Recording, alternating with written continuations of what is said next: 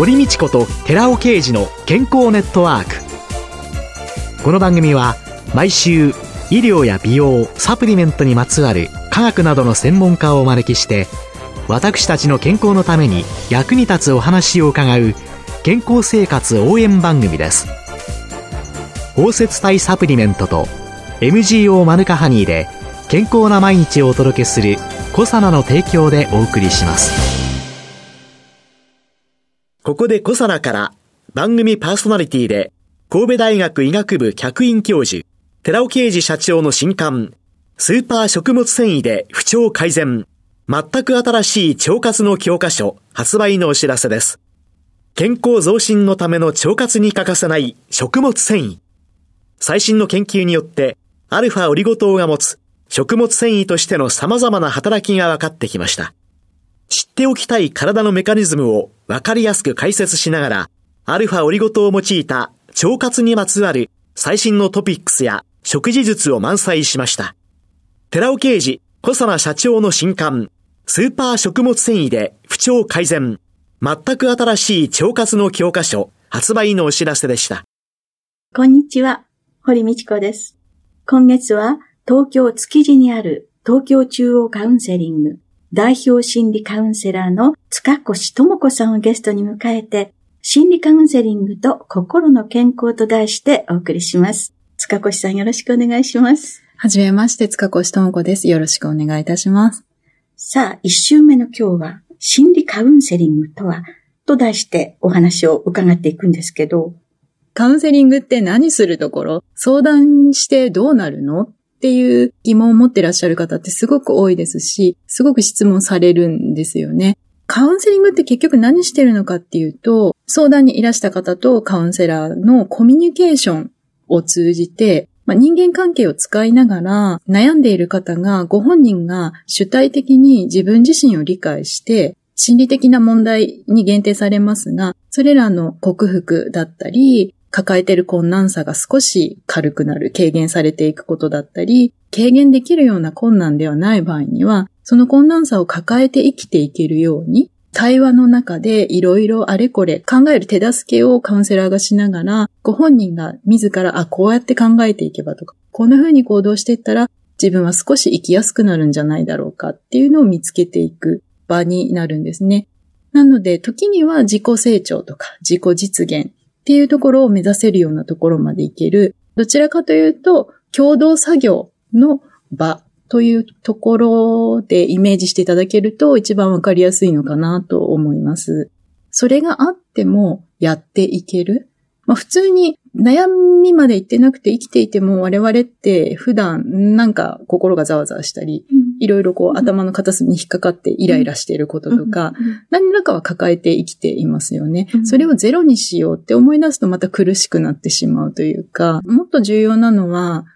自分個人でできる範囲と、それは個人の力ではどうしようもない範囲の困難さっていうものがありますから、そこを区別して自分でできるところだけに注目する。何から何まで自己責任っていう世界ではないということを体験したり、共同作業っていうのを強調したんですけど、一、うん、人で大体悩むと誰にも相談できなくなる。で一番辛い時には相談できないっていうのが人間ですから、そこで孤独とか孤立っていうのを感じ出すんですが、うん、それをカウンセラーと一緒に共同作業で、上からこうしなさい、うん、ああしなさいではなくて、うん、どうなんだろう、こうなんだろうって言って、一緒にこうもがく時間を持つことによって、ああ、一人じゃないんだなとか、自分がどんな状態でも支えてくれる人がいるんだな。じゃあ頑張ってみようかって言って、自分で立ち向かっていけるようにしていく。人間関係って言いましたけど、そこに関係性があって人がいて、自分の気持ちを分かってくれる人がいる、共にいてくれる人がいる、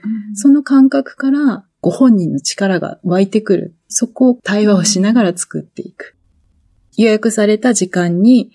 例えば毎週行けばそこにその人は必ずいて、絶対に支えてくれる。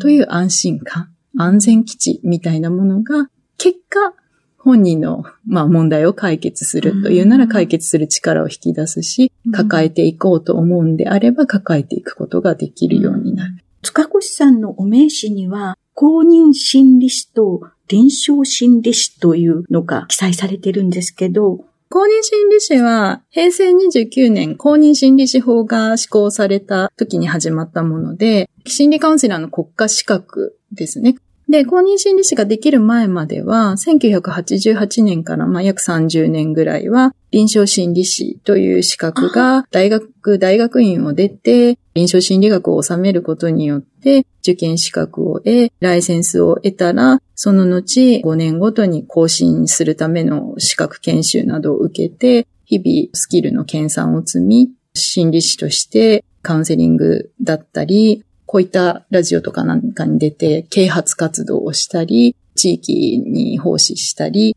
心理検査をしたり、研究をしたりっていうことをしてきています。心理カウンセラーの人に会いたいと思った時に、そうですね。どこに行けばいいんですかね？まず一番オーソドックスな病院ですよね。あとは企業の中の健康管理センターなどに臨床心理士が勤務している場合もありますし、臨床心理士でなければ産業カウンセラーがいる場合もありますね。あと、学校現場ですとスクールカウンセラーというのがおりますし、大学だったら大学の学生相談室、そういったところにも臨床心理士はおりまして、意外といろんなところにはおるんですが、偏見とかスティグマがやっぱりまだまだ根強くあって、カウンセリングとかそういうところは、もうものすごく状態が悪い人が行くところ。で、そこに行ったら終わりだとか、働いてる方ですとそういうところに行ってるのが会社に見つかってしまうとクビになっちゃうんじゃないかとか、恐れていかない、なんかちょっと怖い場所みたいなイメージもあったり、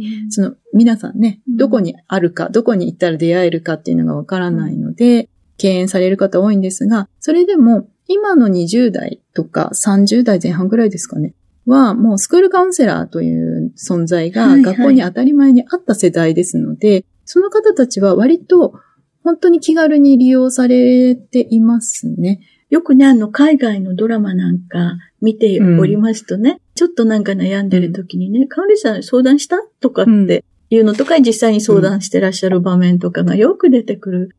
そういうのが日本でも当たり前にね、寄り添ってくださる人がいるっていうことが大切なんだろうなというふうに思うんですけれども、塚越さんが築地で開いてらっしゃる東京中央カウンセリング。このカウンセリングの実際というのはどのような状況で？そうですね。私の場合は自分のテーマとして死にたい気持ちとか自分に価値がないんじゃないかとか生きてる意味ってあるんだろうかっていうところまで追い込まれた人たち、そこの支えになって、立ち上がるまでの間の安全な居場所を提供したいという思いでカウンセリングを始めているので、基本的には死にたいとか消えたいとか生きるのに疲れた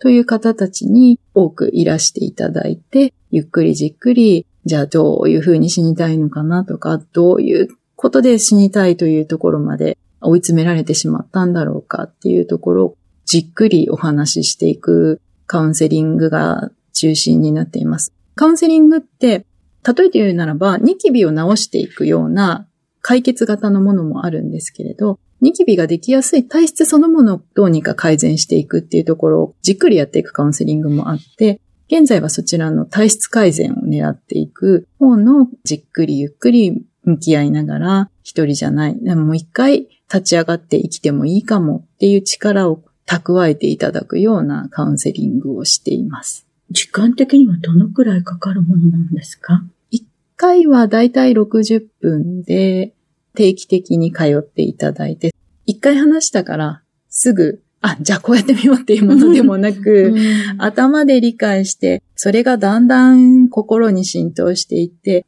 腑に落ちるっていうんですかね。腑に落ちてきて、うん、頭の理解ではなくて、頭と心が一体化したところでの、あ、わかった、私こうだわっていうところを目指すので、まあ、それで人によりますけれども、集中して向き合うって決めたり、カチッとスイッチが入った瞬間からは、人間の力ってすごくて、立ち直る力というか、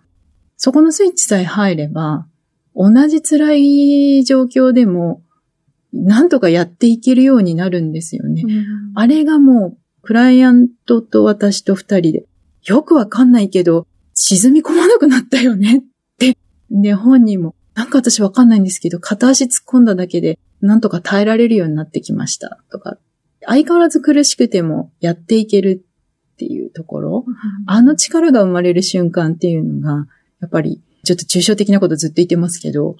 何者にも変え難いというか、一緒に私も苦悩してきてよかった、みたいな瞬間ですかね。達成感というふうに表現したらいけないんでしょうけれども、うん、ああ、やっててよかったって。なんかほっとする感じですね。あ、この子ももう綱渡りをしていて、いつでも死ねますっていうところから、生きてみようっていう、生きようかな、死のうかな、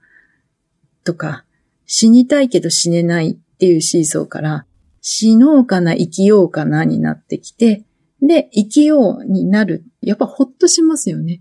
うん、あ、生きてりゃなんとかなるかもしれないっていうところまで到達したときに、ほっとするっていう感じですね。達成という、ほっとした。私は薬剤師で、うちは薬局、息子たちがやってくれてるんですけれども、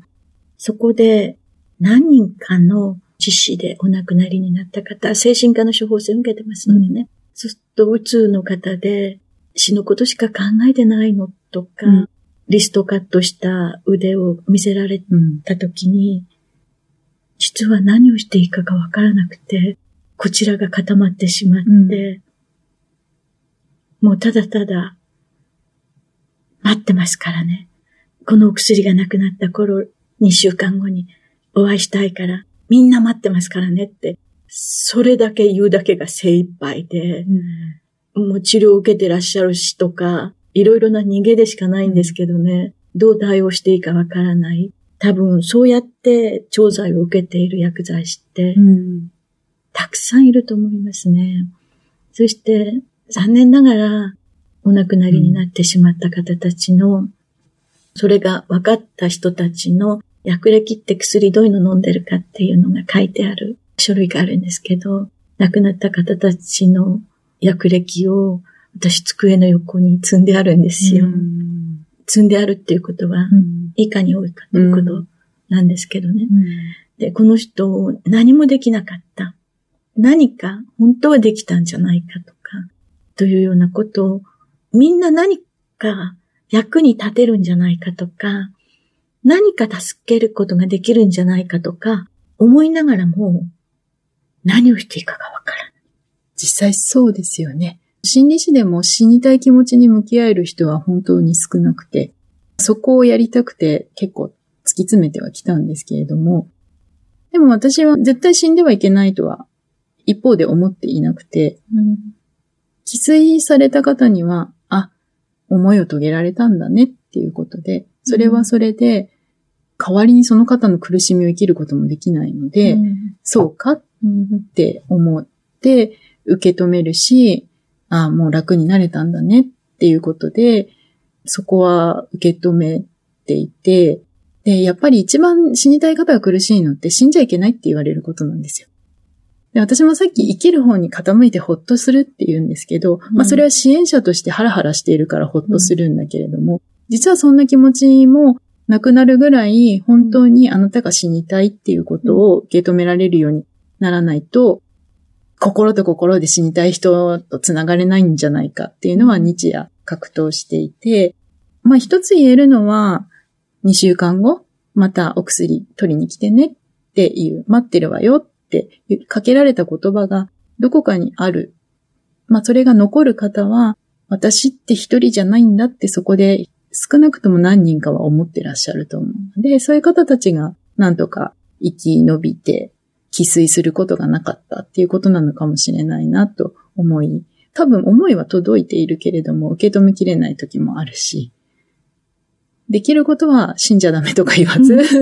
うん、2週間後待ってるからねっていう、そのシンプルな言葉が一番見守る側としてはできることであるのかな、聞いてて思いました。うん、なんかすごく素晴らしい、素晴らしい関わりだなと思って聞いてました。ちょっと重い話になりましたけれども、次週、このコロナ禍で多くの自らの命を絶ってしまう方がいらっしゃいます。その方たちにどう向き合っていったらいいのか、そのあたりについてお話を伺いたいと思います。どうもありがとうございました。ありがとうございました。今週のゲストは、東京築地にある東京中央カウンセリング代表心理カウンセラー塚越智子さんでした。続いて、寺尾刑事の研究者コラムのコーナーです。お話は、草野社長で神戸大学医学部客員教授の寺尾啓二さんです。こんにちは、寺尾啓二です。今週は、筋肉の増強維持にはヒトケミカル抗含油の馬肉が一番というタイトルでお話しさせていただきます。これまでにこの研究者コラムでは何度となく運動や食事による筋肉の増強維持の重要性について取り上げてきました。筋肉を増強維持することは、20歳代のトップアスリートのためだけではなくて、30歳以降の女性の美しい体を作り、40歳以降のメタボリックシンドロームが気になる中高年の生活習慣病を予防し、そして60歳以降の高齢者の多くの健康上の問題となっているフレイル、ロコモティブシンドローム、そしてサルコペニアの改善に対して必要です。そして若い女性にとってもこのサルコペニアはサルコペニア肥満としての問題があり、このように老いも若きも男女ともにの問題として解消するためには筋肉の増強維持は重要なのです。2019年10月12日に発売した私の本ですが、一生ものの美肌になる最高の食べ方図鑑、宝島社から出ていますけれども、この本でも三大ヒトケミカル、コエンザミ Q10、Rα リポ酸、L カルニチンやファイトケミカルなどの筋肉増強維持のための機能性成分について紹介しています。ただ、食肉に関して、この本では日本で一般的に食されている牛肉、豚肉、鶏肉に比べて、羊肉の方が脂肪燃焼や筋肉増強作用を持つ L カルニチン含有量に関してのみ高いことを紹介しています。しかし実はこの羊肉よりも馬肉の方が L カルニチンのみならずコエンザイム Q10 や Rα リポ酸の含有量も圧倒的に多いのです。お話は小佐奈社長で神戸大学医学部客員教授の寺尾啓二さんでした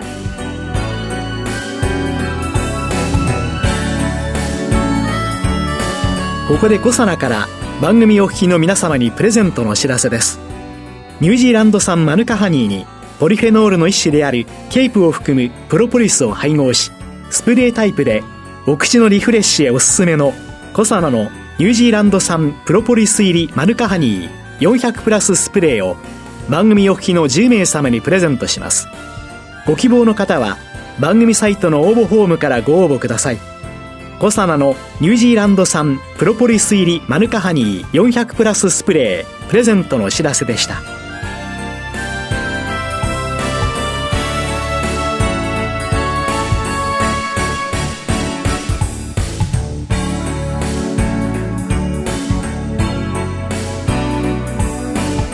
堀道子と寺尾啓二の健康ネットワークこの番組は包摂体サプリメントと MGO マヌカハニーで健康な毎日をお届けする「コサナの提供」でお送りしました。